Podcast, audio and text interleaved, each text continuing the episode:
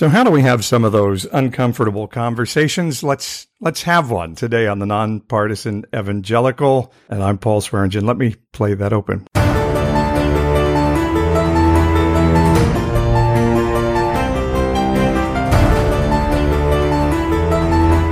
We're talking religion and politics on the Nonpartisan Evangelical Podcast. I could stand in the middle of Fifth Avenue and shoot somebody and I wouldn't lose any voters, okay?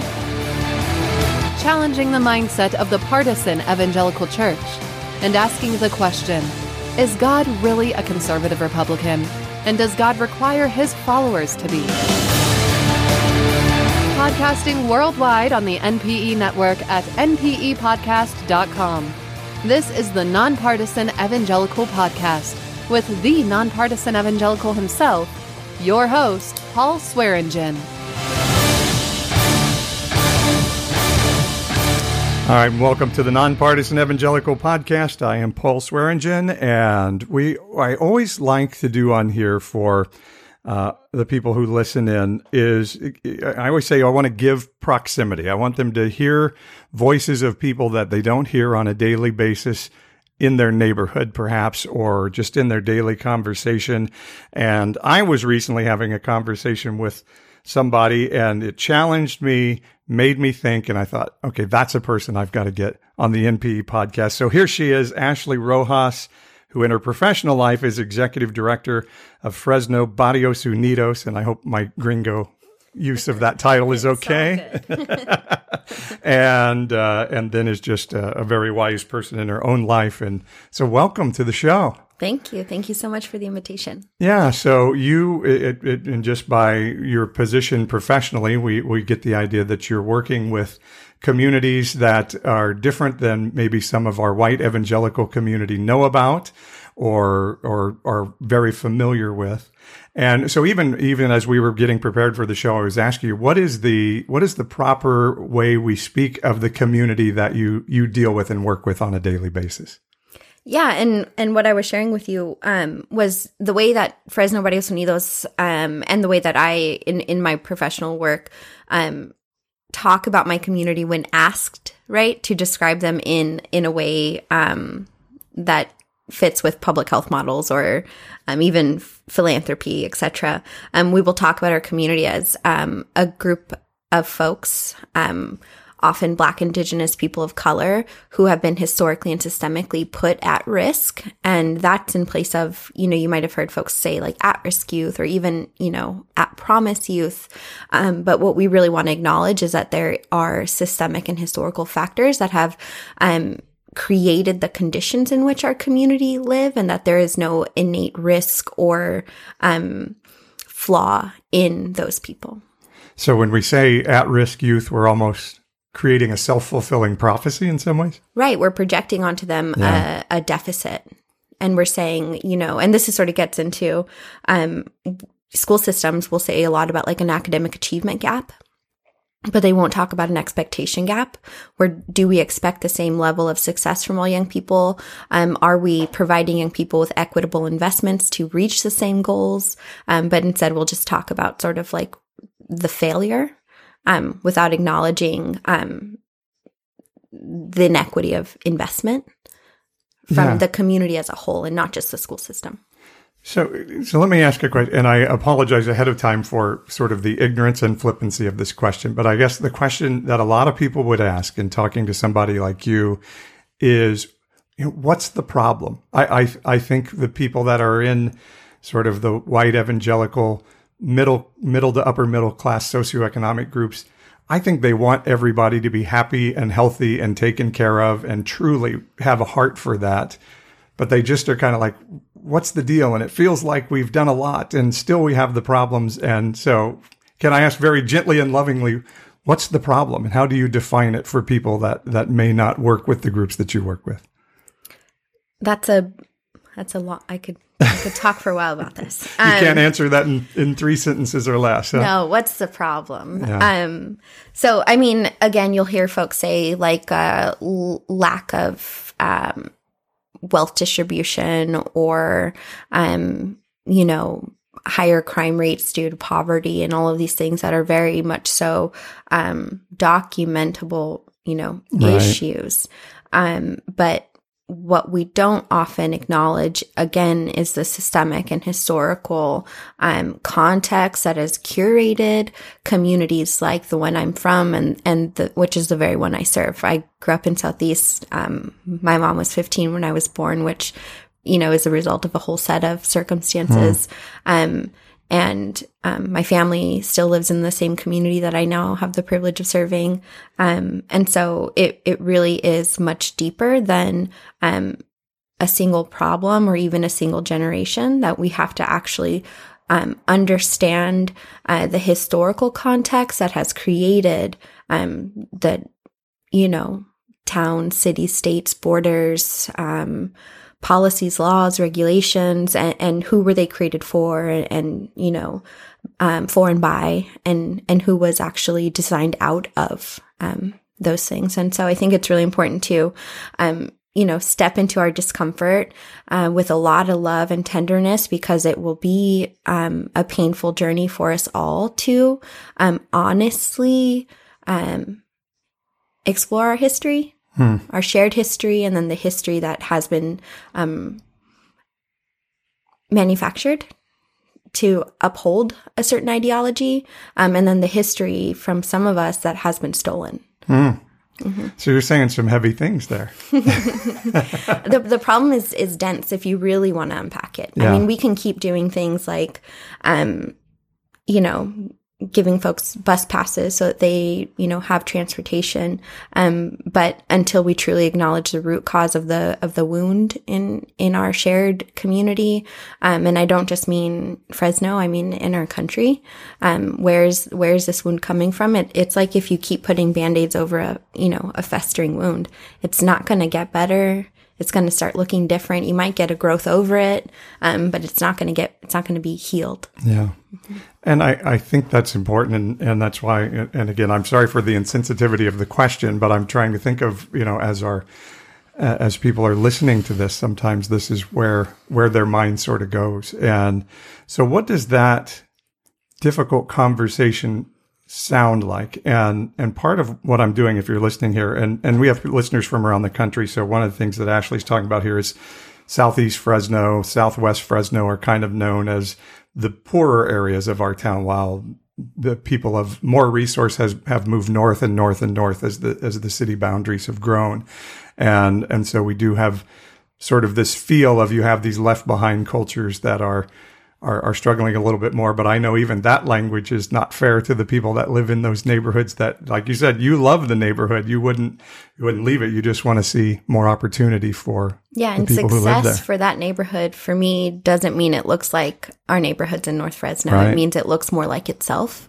Um, it means it, um, is as colorful and vibrant and multi generational and multi ethnic and, um, collaborative as our communities are organically, um, with more sovereignty, um, with more resource, um, because it won't look the same because we are not the same. Hmm. So it's not necessarily just about getting a target to come into the neighborhood, No.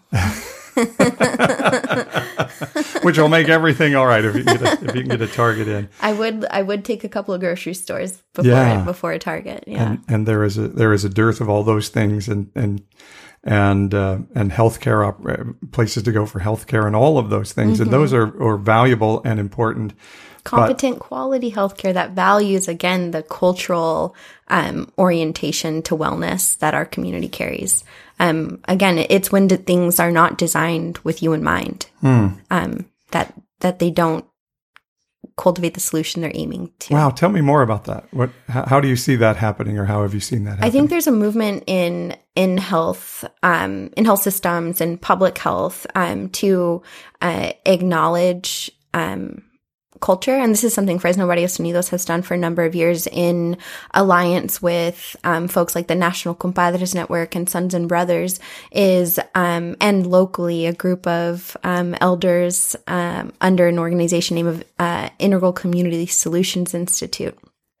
All of these folks who have been doing this work for um, decades since the 60s, like original movement leaders, um, reclaiming their identity as Chicanos, as Latinx people, as Black people, um, under these same systems, saying, you know, we are not um, of European descent. We are not Western white people. Our culture is different. We have different ways of engagement, um, different family structures.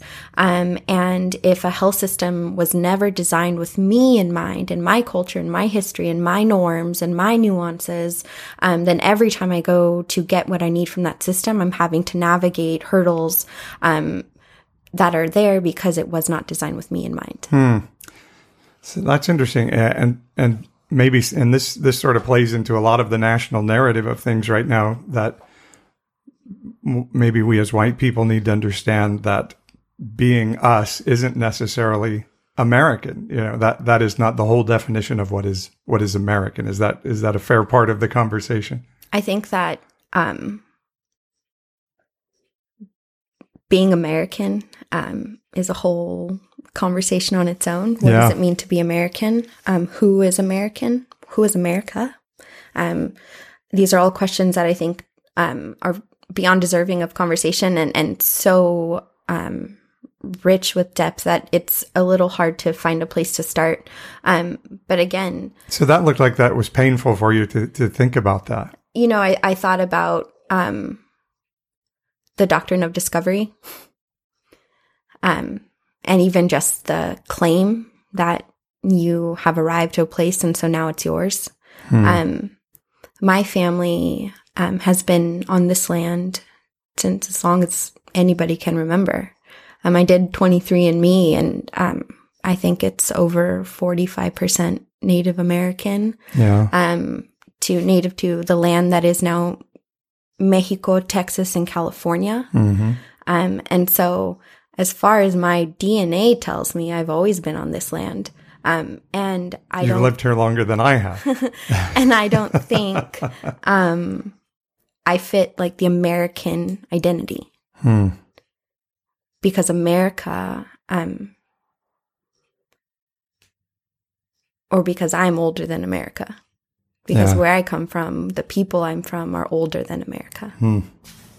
So tell me why why does that bring pain for you? And, and, I'm and I'm not saying that's a weakness at all. I, I just love to explore. No, I'm I'm really tender hearted. Yeah. Um, and I've worked really hard to cultivate. Um, well, I hope it's okay that I ask, and you can always yeah. tell me stop, Paul, at any time. I'm just I just love exploring this stuff because I I think it's really important for us to hear it, mm-hmm. and I don't think we've heard a voice like yours often enough. Mm.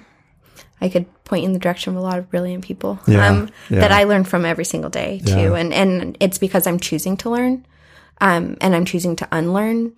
Um, and I think that that's a choice more people um, would benefit from making. Is that I'm going to pursue my learning and unlearning, and not just wait for it to find me. Um, and so you know, I it just reminds and me. And that's that, really all of our responsibility, isn't it? Yeah, yeah. That we have to continue to learn and unlearn and um, live in that place of malleability because we are all sharing space. Hmm. Right. This is a team sport, no matter how we want to think of it. Um, and so, why it brings pain, um, I think because I have heard a lot of story.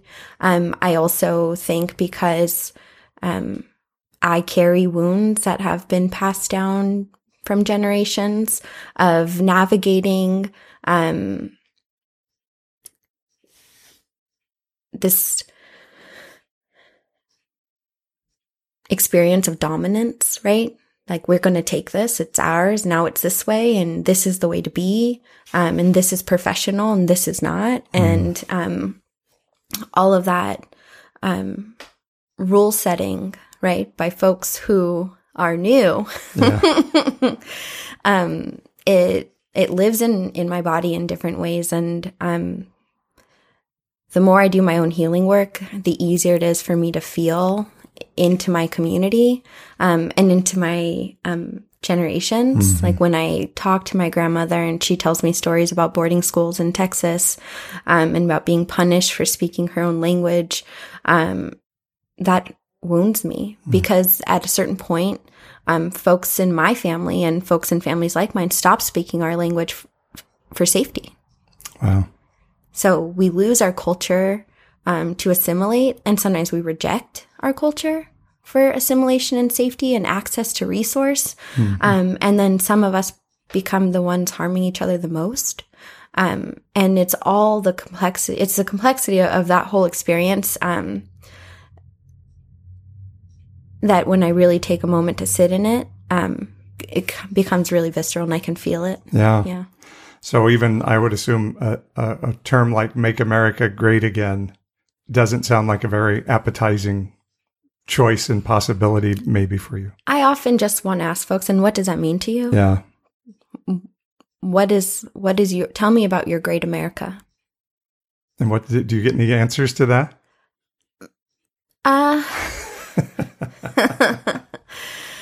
Um, you know, I'll get a lot of really proud statements of like, you know, patriotism and, you know, protection and we're we're we're here to be hardworking people and um and it's not often that I'll push too much further than that because again, it's about like, am I really willing to do this right now? Especially if it's in my personal life on my downtime and it's something I can really. I don't get a lot of choices in terms of um, having this conversation or not. And sure, I made the choice that this is my work; it's not just my life. But um, in my life, right, I live this, and so other folks get to opt into learning about systemic oppression, about generational violence, about the impacts of genocide and human trafficking as the origins of a country. Um, and some of us just live it. hmm And so um, it's not often that I'll opt into um, a conversation to that degree. I mean, with friends of mine, yeah, we'll kick around a can all day. Um, but somebody who I can feel is is just deep in their pride, and um, I, I'm gonna make the invest. I'm gonna make the choice to not invest my energy there. Yeah. Yeah. I, I, I call that the the people with eyes to see and ears to hear, and if they just are shut down to anything, it's really kind of a waste of air and space to spend a lot of time talking about it. Yeah, and so that I I mentioned to this to you earlier too, and so that I don't hurt myself with anger or frustration, I just try to have compassion for them. I really do, and not in a pitying way at all, but truly, how do I sit in my values and beliefs and cultivate compassion for somebody um, who is holding on to an ideology so firmly, and um, you know, get curious about why you know they're holding on so tight to something.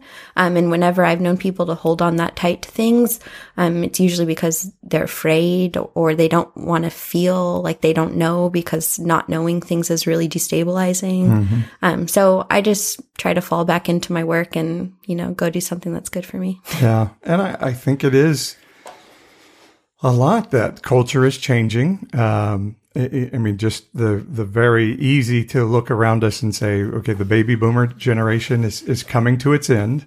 Uh, the millennial generation is is uh, is I started to say ascending. I don't know if that's the right term. Is, is stepping into leadership roles. I, I was telling somebody this last week. uh, you know, millennials aren't kids anymore. They have kids. i'm now. 30 Yeah. and and so just that is causing attention. And I think if you have people who aren't willing to learn and adapt and adjust, then it does become a, a, a sort of fight of victims saying, you know, these people are trying to take something from us.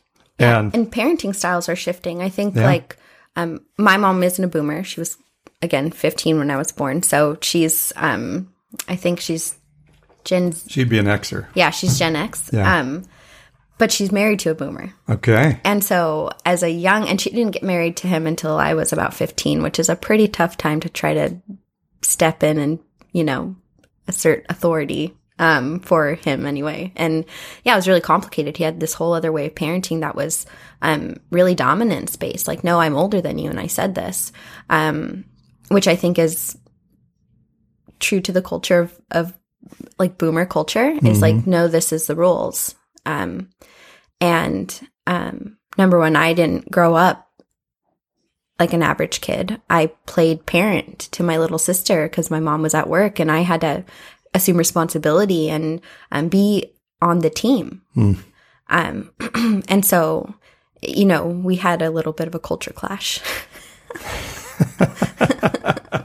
There's a lot of that going around these days. yeah. But I think, and I think what's in, what I enjoy about the conversation is, I, I just think we need to hear hear the pain, and so I'm I am sorry the question draws pain, but I think it's important to hear, and and important. I think it's a really hard concept for even somebody like me, a Midwestern boy growing up and moved to California in college, that even the concept of what is what is American, and that in a lot of ways we sort of say you have to become us Mm-hmm. to be okay and appropriate, and in even that being a, a, a difficult or a difficulty for somebody to hear.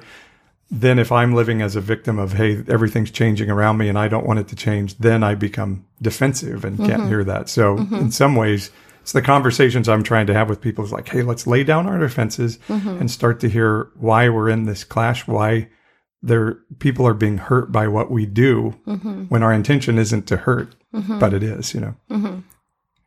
So I just think a lot about just mortality and how much human beings people resist. Um don't want to be adjacent to the, to our own mortality our own fragility. Um you know we'll intellectualize ourselves away from um the fact that our bodies are primitive. They're simple and they have an expiration date and we don't get to be doing this forever. Yeah, um, and so sometimes I just again try to sit in my compassion with folks and, and and like they're wrestling with like a generational shift, and I think folks are also wrestling with um feeling their own mortality, which I think happens at every intersection of generations. Um, there's a little bit of a power struggle, um, and you know, and I think that's also because as a as Americans, we don't center and celebrate our elders. They just sort of become obsolete. We're obsessed with youth, with power, with strength, with um, the with ableness, right? Being able-bodied. right. Um, and once you don't have those things, you you lose social or cultural value. Yeah, Um, and so I wonder about that too.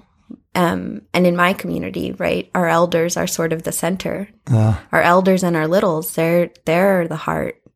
Um, like, you know, I canvas and I knock on my great grandmother's door and sit in bed with her for twenty minutes, and you know, that's what it's about.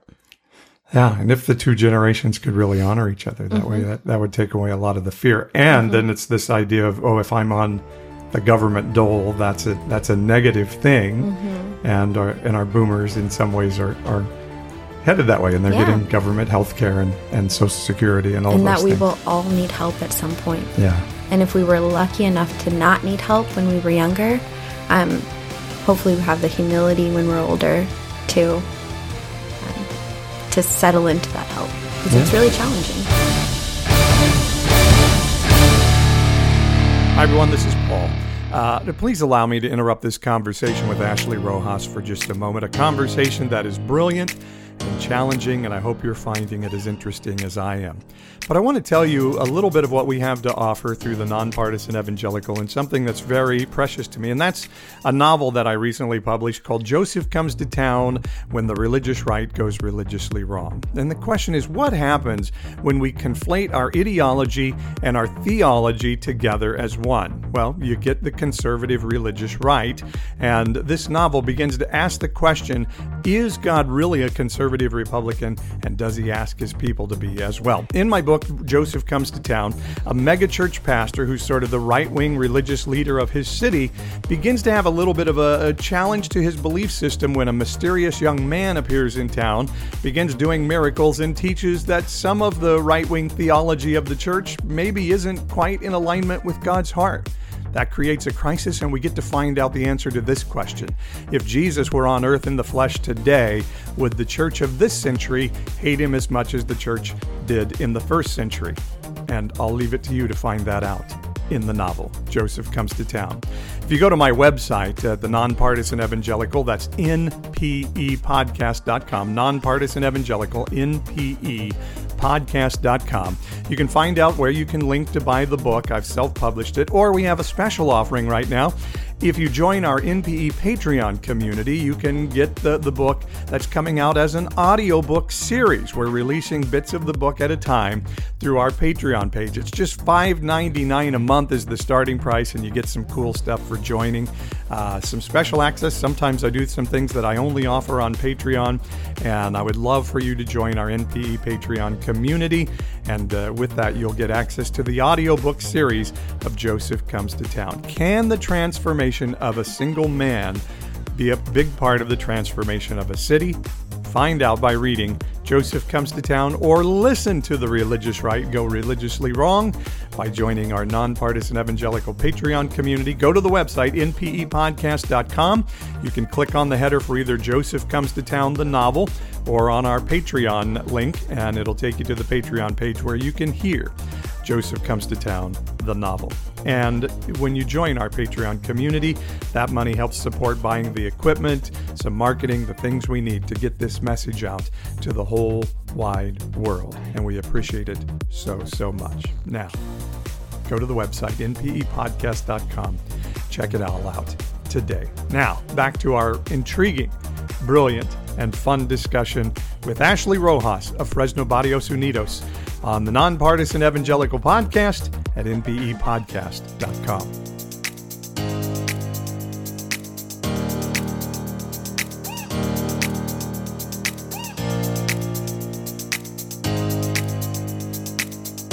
we have Ashley Rojas with us today. She's executive director professionally of Fresno Barrios Unidos and personally just a super awesome person and uh, a 30 year old millennial, as we've learned now. and I, I love the other day I posted something on Facebook and, and you came on and pushed back. And I was talking about this idea of what if we lived in the radical middle, if we weren't totally beholden to either side of the political spectrum, but, but could take the best of everything. And I thought it was a really great concept. And you came in and pushed back on me. And uh, so I thought that would be a fun conversation. So what was your pushback on my idea of the radical middle? I think I said yes and. Yes and. I think that was All my right. pushback. What's a gentle pushback? and then then? I I said I'd love to chat with you about this. Yes. And so um I think um the middle is a really I think wholesome place to want to be, really honest. And I um can hear folks wholeheartedly yearning for that place because that place in a perfect world would be the the place, right? Like Right. like right here where everybody fits. Um and with our current I think our current place in the way we're experiencing politics, um, and the extremism on both ends, certainly, but um, the extremism of our current administrative, our current presidential administration, um, makes the middle um, a little bit of a cop out. Gotcha. um, I I really can see why people want to be there, and right now is not the moment. Um, because because some of us um, some of us are dying because of this, Hmm. and so it it just makes the middle um, feel like a gut punch a little bit Yeah. hmm because I don't think saying like um, that I'm deserving of resource, I'm deserving of more than survival, I'm deserving of um, access to resources that truly don't belong um, to those who are hoarding them. Um, I don't think that that takes anything from folks who are on the right. Um, f- for reasons softer than the extremism of the current administration. And so I don't think you lose anything by siding with those of us who are who stand to lose a lot.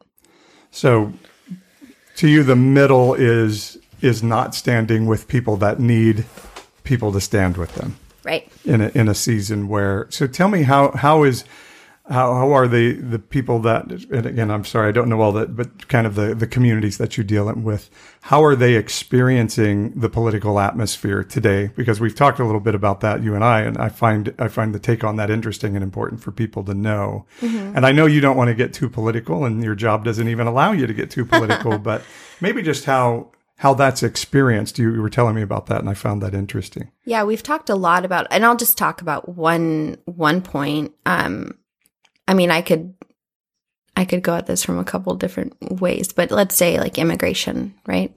Um, and everybody will say like Obama was doing it too, um, but or and um, the rhetoric, right? Um, folks that are being um, like dog whistled to um, come out of the shadows, right? Like that that um, and the psychological right trauma that then manifests physically into actual disease in my community. Um, that's what I'm talking about. Is that like this rhetoric? Um, and this is, I think, what what I try to get at with almost everything is that And the re- like, sorry to interrupt, but the rhetoric being certain immigrants are less desirable. they're coming to take from us. They're sending their rapists and murderers, and then we have a mass shooting in Texas where somebody targets Latino people. right. Um, so yeah, that that's what I'm talking about. Is that's those are the dog whistles. Um, and when you um are reckless in leadership, um, there's a massive fallout. Um, we support young people who, um, in our monthly healing circles, will say like, "Yeah, I don't even know if my mom like sometimes I'm at school and I don't even know if she's gonna be home when I get there." Yeah. because Trump is threatening ICE raids. Um, and our city isn't a sanctuary city, and our county is attempting to put Trump language into our county board of supervisors. You, you know what I mean? So it's like, um, yeah, if I'm worried that my mom won't be home, um, I probably don't really care about what I'm learning in class. And even if I can focus on it as a distraction, um, I'm having to battle this thing living in my body, my in my heart. And so th- that's sort of what I'm talking about is um, it manifests differently. It's not just a political talking point. It's not just a debate. It's not just a strategy to win voters. Like these are real lives. Um, as a woman who um,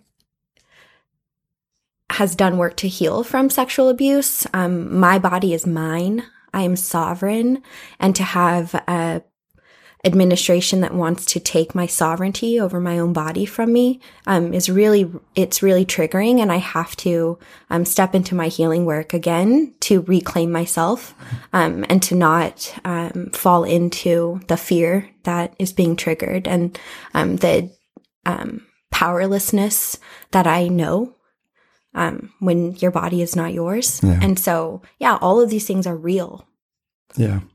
So I pastored a, a church for a long time that was mainly white and evangelical and have certainly seen the, for me, the disconnect between what I read in the Bible and extreme right wing politics. I, I don't actually see that they line up very well. You have to really stretch some of those verses to make it work. I have many good friends who are love God and love people, and they totally disagree with me on that. But the the thing that really got to me and has has caused it sort of a change in us and in our household is that we thought most of that was benign, that it was off, it wasn't exactly where being Christ-like was, but it was fairly harmless. And hearing stories like yours, where it's like, hey, this isn't harmless at all. This is extremely harmful to people who are American people. Um, when we start to think of people as others and we can dehumanize them and take skin off of them and make them uh, something subhuman, we can do terrible things. Like I live just a few blocks from where we put American citizens into camps because they looked Japanese and we were afraid of Japanese people.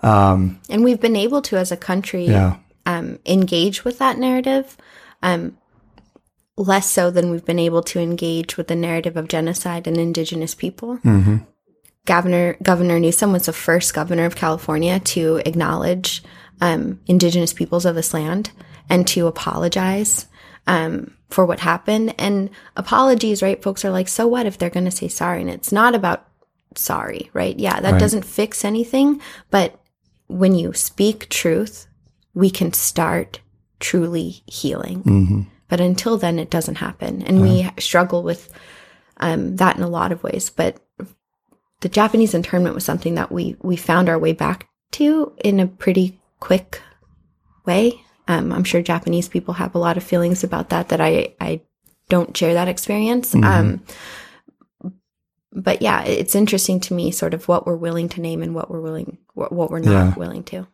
I think it's a, I think it's a good a good example to look at because I think we all do acknowledge that that that was really wrong. Um, that the Joseph McCarthy co- communist uh, congressional hearings were really wrong, mm-hmm. and and that's our capability as a people. And and I think if we can start to tie that to uh, well, even now in Tulsa, Oklahoma, they're looking at, you know, thousands of, of black people were, were killed and thrown mm-hmm. into mass graves. And, mm-hmm. and start to say these, these are atrocities akin to anything else that's happened in the history of the world.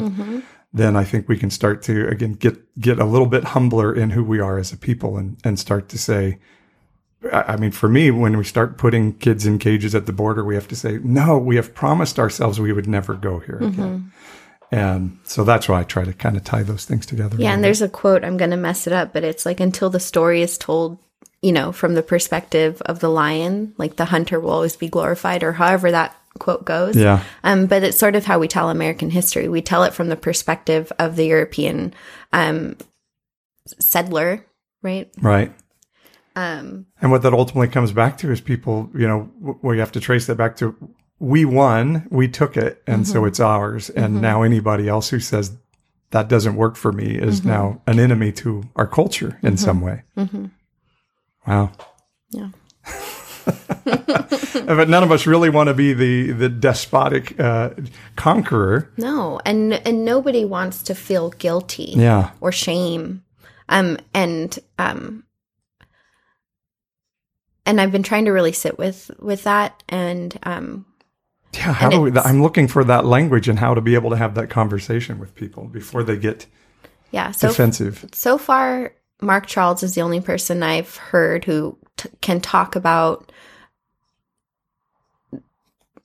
can talk about white guilt and white shame and how it manifests in um you know belligerent rage at times right? Like this how do you know this avoidance of taking ownership or like we hear the like white lives matter or all lives matter. Um there's nothing wrong with being white. And it's like nobody's saying any of those things. Right. um but we're what we are saying is that something happened here. Yeah. Well, I, I mean, the very basic in Fresno where we are is there was there. We have to acknowledge that at very least there were redlining laws that made sure that people of color couldn't go north of a particular barrier. That happened. It's documented.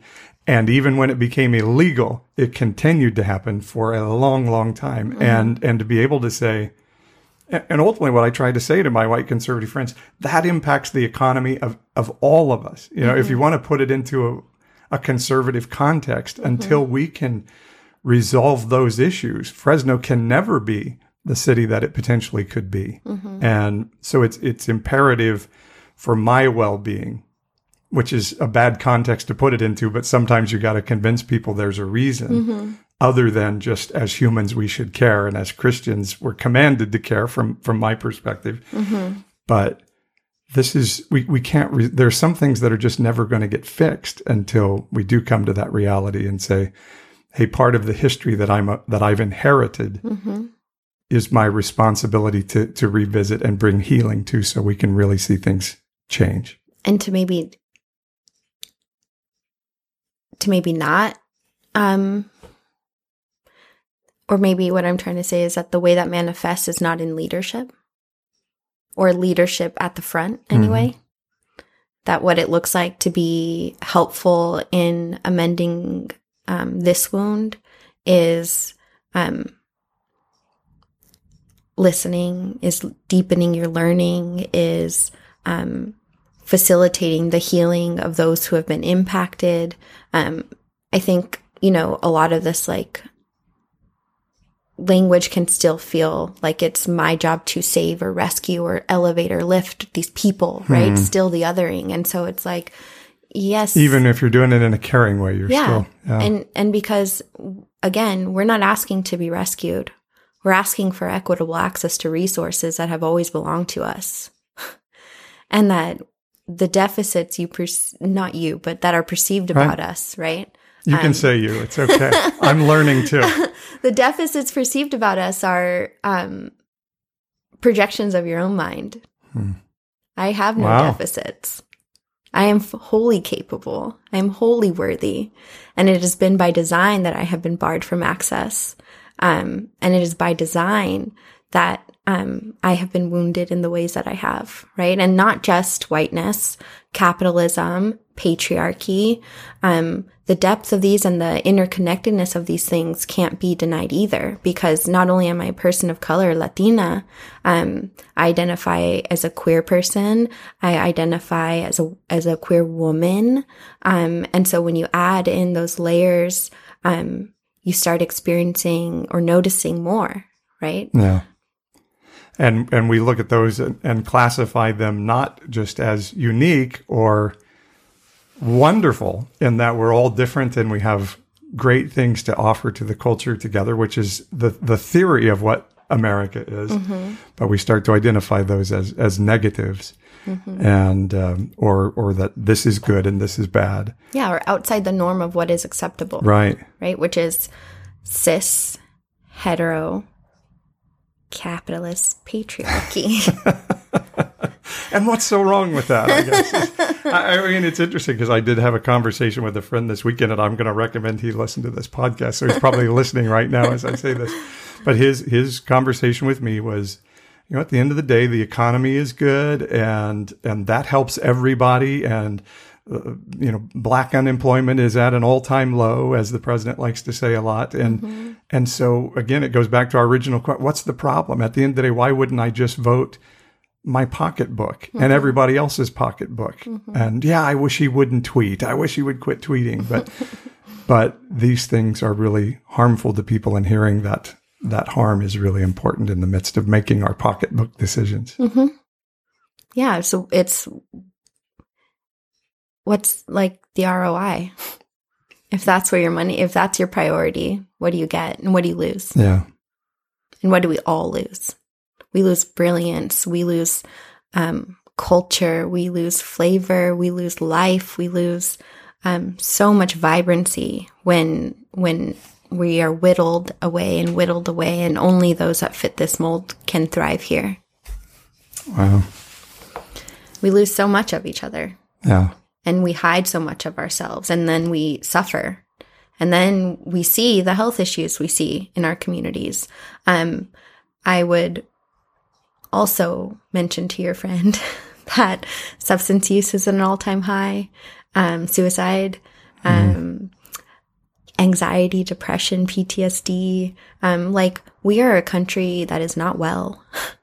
Yeah. And so, um, is your pocketbook really what what you're paying most attention to? Yeah. Um, because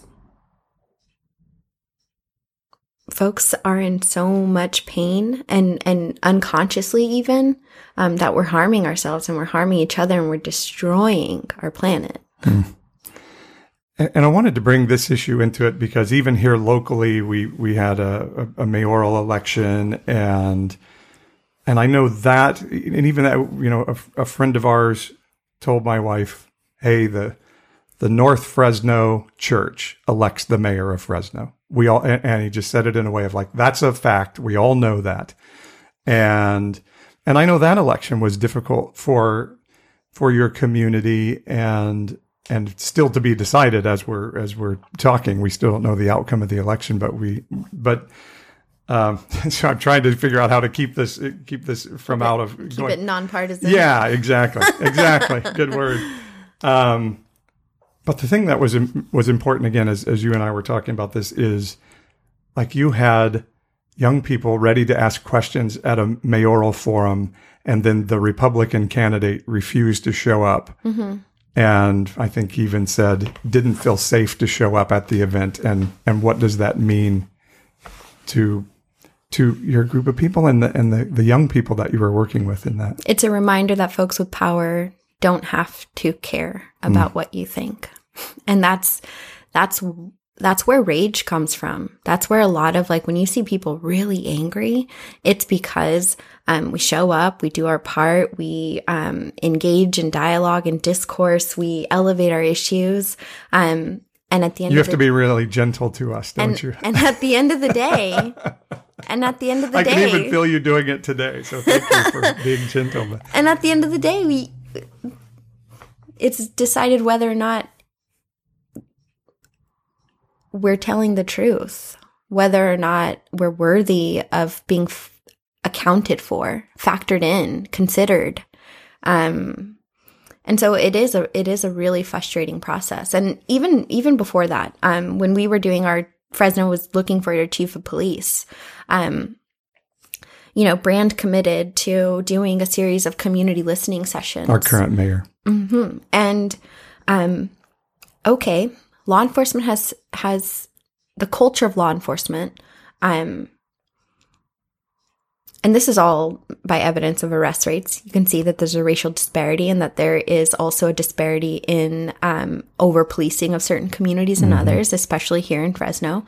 Um, what communities are considered dangerous and not. Um, and so our young people are deeply impacted by this personally, generationally, etc. Um, and so what do we do? Show up to every listening session. Support young people to step into their healing so that they can speak truth about how they've been impacted and what they hope for our community. Um, whole hearts on the table. You you said you're going to listen. Here we are. Um, what happens? First of all, they publish a report that hard to read, doesn't tell a story. So we published a parallel report that was everything we heard our young people say in these meetings, everything our community asked for, um, things we demanded. Um, they make they had made a commitment to integrate community voice. Um, the last minute, again because they can, they decided to bypass the process. Yeah. So they put in an interim. They put in somebody, and you know, I've I've spoken with Chief Hall, um, and for me, this isn't about Chief Hall, um, Right. but he he said, I didn't apply. I didn't want the job, and I don't really know why they put me in this position Oh wow. right? Um, he says, you know, I think I'm figuring it out now, but I didn't get it. And and I think, you know, I have paying attention to to what he's up to and um I have appreciation for some some of the things he's he's done and um and still then when that happened, they moved even the announcement of the new chief to a um, secured um, media room in a government building that we could not access. They locked us out of the process physically and like in every way possible. And so when our young people are like, hey, Miss Ashley, what the heck? and I have to sit in front of them and say, I'm so sorry. Yeah. It happened again. I'm so sorry. And how does that impact then the the feeling of disenfranchisement for I told somebody these are the moments where you get no no justice, no peace. yeah. This is when folks get so frustrated. This is this is why. Yeah. Because we showed up, we did our thing. We showed up with less resource, in more pain, and we still showed up. And so to still be discounted, it just reinforces, right? And then that's why I don't get upset with people who, um, for their own sanity and well being, have disengaged. I'm I'm will I'm like a harm reductionist through and through. I will not ask you to do something that causes you deep pain. Um without the supports and the network and and I don't have the all the resources to take care of all of my folks to get everybody there. Um and so when folks disengage, I, I will sit with them in that and be like, I feel you. I sit in that too sometimes. There's, a, there's a lot of days I don't want to show up. and it's it's why when there's a flashpoint then people start throwing bricks through windows. Mm-hmm. because now it's it's hit it, it's it's bubbling over what has been contained inside painfully for a long time. hmm I've had to to spend so much time and money um, learning how to facilitate my suffering in a way that people can hear, Yeah. In a way that creates change, in a way that doesn't hurt myself or other people. Um, and and and some people just don't have to do that. Yeah. So I'm a big believer that um, the millennials are going to change this. That that you you see what and and I'm an Xer, so I I'm just right on the border. So don't blame me. I, no, I'm kidding. Um, and and I'm certain of that, and I'm certain of that. There's there's something really special in your generation that's going to to bring about this in a really amazing way. But what you told me is that's that's not good enough for today. Mm-hmm. That doesn't help today, does it? Yeah, it's that folks don't get. I, I work in youth youth organizing, right? And a lot of folks are saying, you know, it's the generation behind me. It's not even the millennials. Yeah. Um, they're louder, they're fiercer, they're queer, they're less apologetic, all the things, right? Um, and I'm like, and it doesn't absolve us of continuing to um, break down doors to make things less painful for them. Yeah. Um, because I will never ask for a young person um, to do something I wouldn't be willing to do. Right. Um, I would never ask a young person to hold something that's too heavy for me.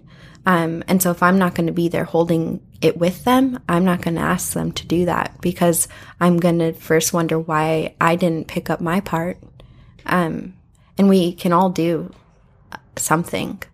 Um, and so I, I believe that too. yeah. Um, young people are um, incredible, um, and um, it's unjust to pass the baton just yet completely. But to in, in what we should be doing instead is making invitations to collaborate. Um, like if you don't have young people around your table in your strategy sessions, um, if you are not inviting critique from young people, um, You said min- you're part of the problem. somebody. What did you say? over if you're over forty, you need to be mentored by somebody under thirty. Absolutely. and authentically as equals. I think like we do a lot of like adultism, like, oh, you don't know, and you've only how old are you, kid? Ha. Right. Um, and and I sit with young people that are so wise, um, so kind. Um, I learn something from them every single day. Um, so um, capable, hopeful, um, persistent, all the all the things, thoughtful, like critical thinkers who are like, "Hey, have you considered this?" I'm like, I never thought of that. Yeah. Yeah. And so all of that is why when you hear somebody say, "It's good to be a moderate," what you hear is, "Hey, you're not coming to stand with me today with the people that are hurting." Yeah, what I hear is, you know, or what I think is, I'm glad you're comfortable. Yeah. So a lot of people aren't. well, it's not that comfortable a place to be today, but I love hearing that because uh, you know one of the one of the things that happened in my life was reading uh, Martin Luther King Jr.'s letter from Birmingham jail. I, I mm. remember it was New Year's Day, 2017, and and it jumped off the page that he said, "I'm most disappointed in the white moderates mm-hmm. that keep telling us to wait for a better time." Mm-hmm. And you keep saying you love me. yeah, and uh, he said, "I thought." Cornel West says justice is what love looks like in public. so and there, so you there don't a demand on us. You don't get to love me in the shadows. You don't get to love me when it's safe. Um, because I don't have those privileges. Yeah. And so you show up and you show up in front of me and before me and you and you knock down the people who I don't have access to. Um, because that's what it looks like to be an ally. Um, allyship isn't an ideology. To be an ally is a verb. You have to do it and you have to do it daily and you have to do it most, uh, most urgently, um, when you, um,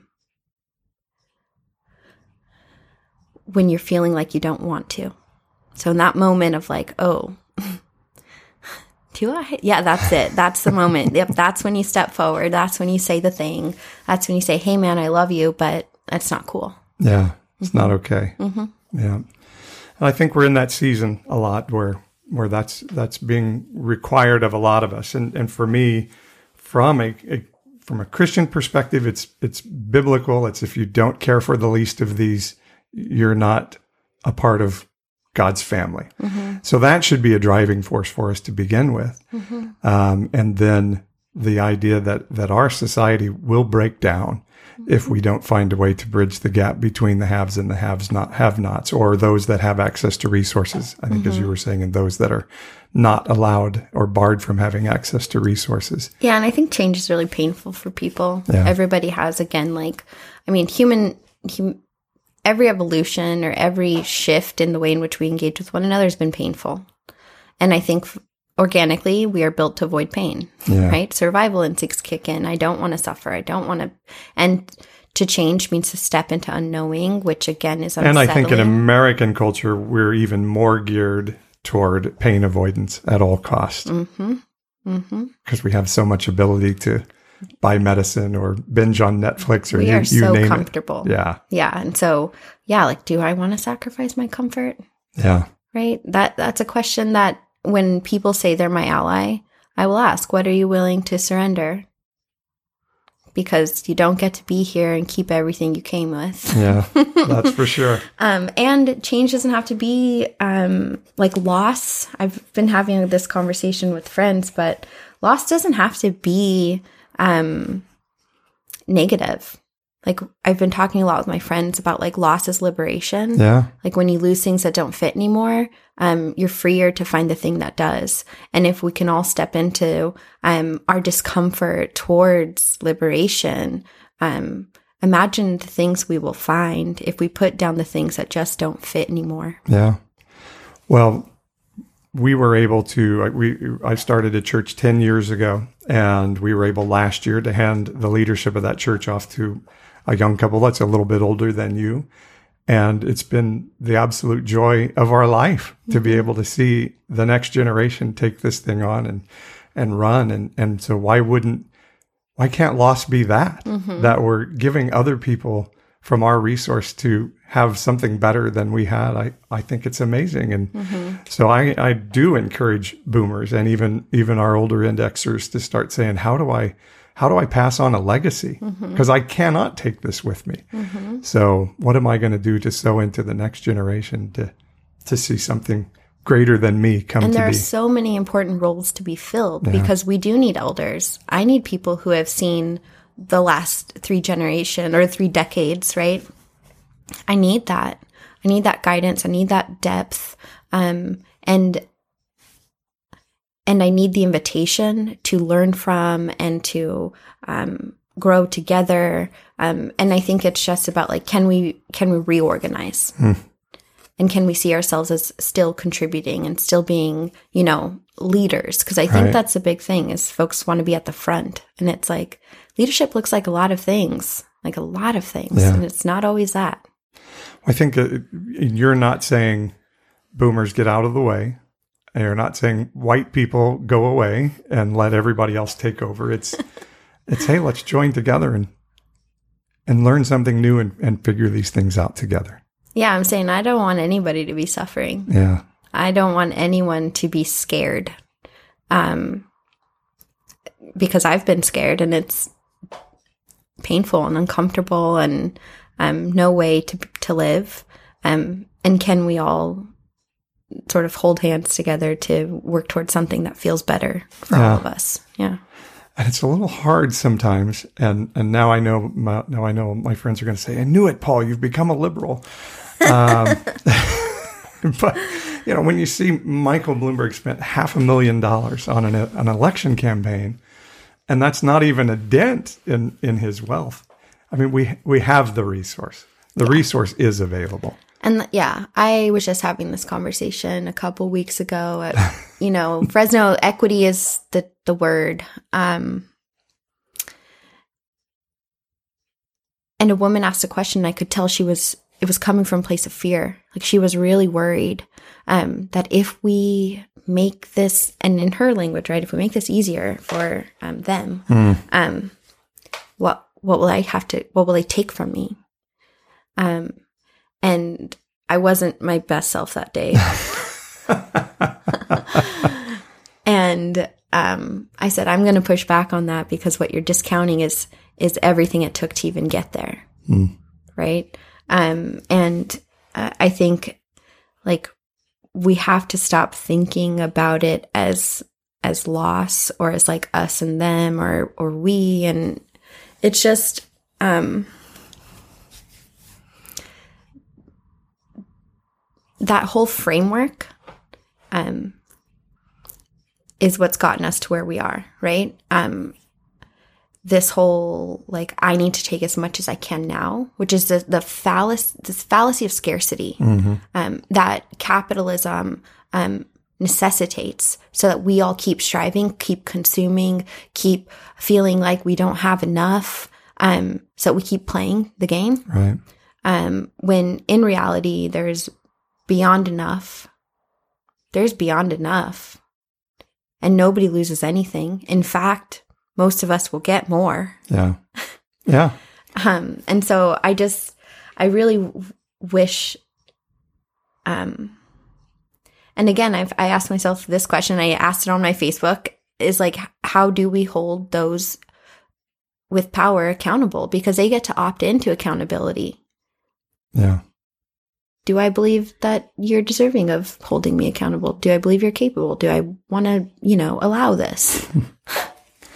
Well, I think it's a fascinating conversation, and I, and so I'm thank you for teaching me and letting me learn from you, and be mentored by you uh, through this conversation. And I, I do think, um, and I don't I don't totally know what this looks like always, but I think my my wife and I have some sort of bridge application in all of this to say to the the generations like hey let's let's figure this out together. But but also i think it's it's important and i do this a lot on the show is just to say you know in a lot of ways we didn't know what we didn't know. Mm-hmm. And we haven't done this well for a long long time and and so we're trying to learn now mm-hmm. to do that better. And so just in representation of of a whole people group mm-hmm. of us you know we're we're sorry. We're sorry. We just didn't know any better and that's why I showed up today. yeah mm-hmm. because I said if if that's where you are, I believe you. yeah so And, and now we can do the healing work together. I like it. and I think we, we do have a role to say to people like you that we approve of you and we are proud of you. And we're excited to see what you're going to do with Fresno and California and America because it's going to be amazing. Thank you. We're we're excited, and there's so much brilliance. Um, and I think I want to I want to name that like yeah, things are heavy for us. Um, but what's incredible is that even so, um, we are vibrant and um, playful and alive and um, just so magnanimous anyway. Like we shine so bright. Um, and that's what I think it feels like to be in community um, and to be in my community. Um, it is the best tasting food. It is the best music. It is um, just liberated dancing and movement and play. And like, this is who we are. Yeah. Love it. Love it. and I, I do love that because that's empowered. And I was talking with somebody the other day about impoverished neighborhoods, and she's like, stop it. They're not impoverished. They're just not. We are rich. We are rich beyond measure. Yeah. um, rich in ways that I think Americans um, have been robbed of, um, which is connection, community, um, you know, multi generational living. Um, like this whole like s- this way of, of being in community um, that just doesn't exist in the suburbs Yeah. yeah. and so uh, we are wealthy beyond measure and um, we are all deserving of cultivating communities that feel better for everyone That's great. Thanks for listening to this podcast on the Nonpartisan Evangelical. And don't forget, get the novel Joseph Comes to Town When the Religious Right Goes Religiously Wrong. If you go to our website, npepodcast.com, click on Joseph the Novel link, it'll show you where you can buy the book either in paperback or in the ebook version. Or you can listen to The Religious Right Go Religiously Wrong in our NPE Patreon community at just $5.99 a month as we release Joseph the audiobook series. Love to see you join us soon and check out all our resources on the Nonpartisan Evangelical at our website, npepodcast.com. Remember, God does not require you to be a part of a particular ideology to be a part of His favor or in alignment with God's heart for people today. In fact, what He wants may be quite the opposite because God is not mad at you and He's not mad at the world. Remember that. Have a great week. Be well. This is Paul Swearingen for the Nonpartisan Evangelical Podcast at npepodcast.com.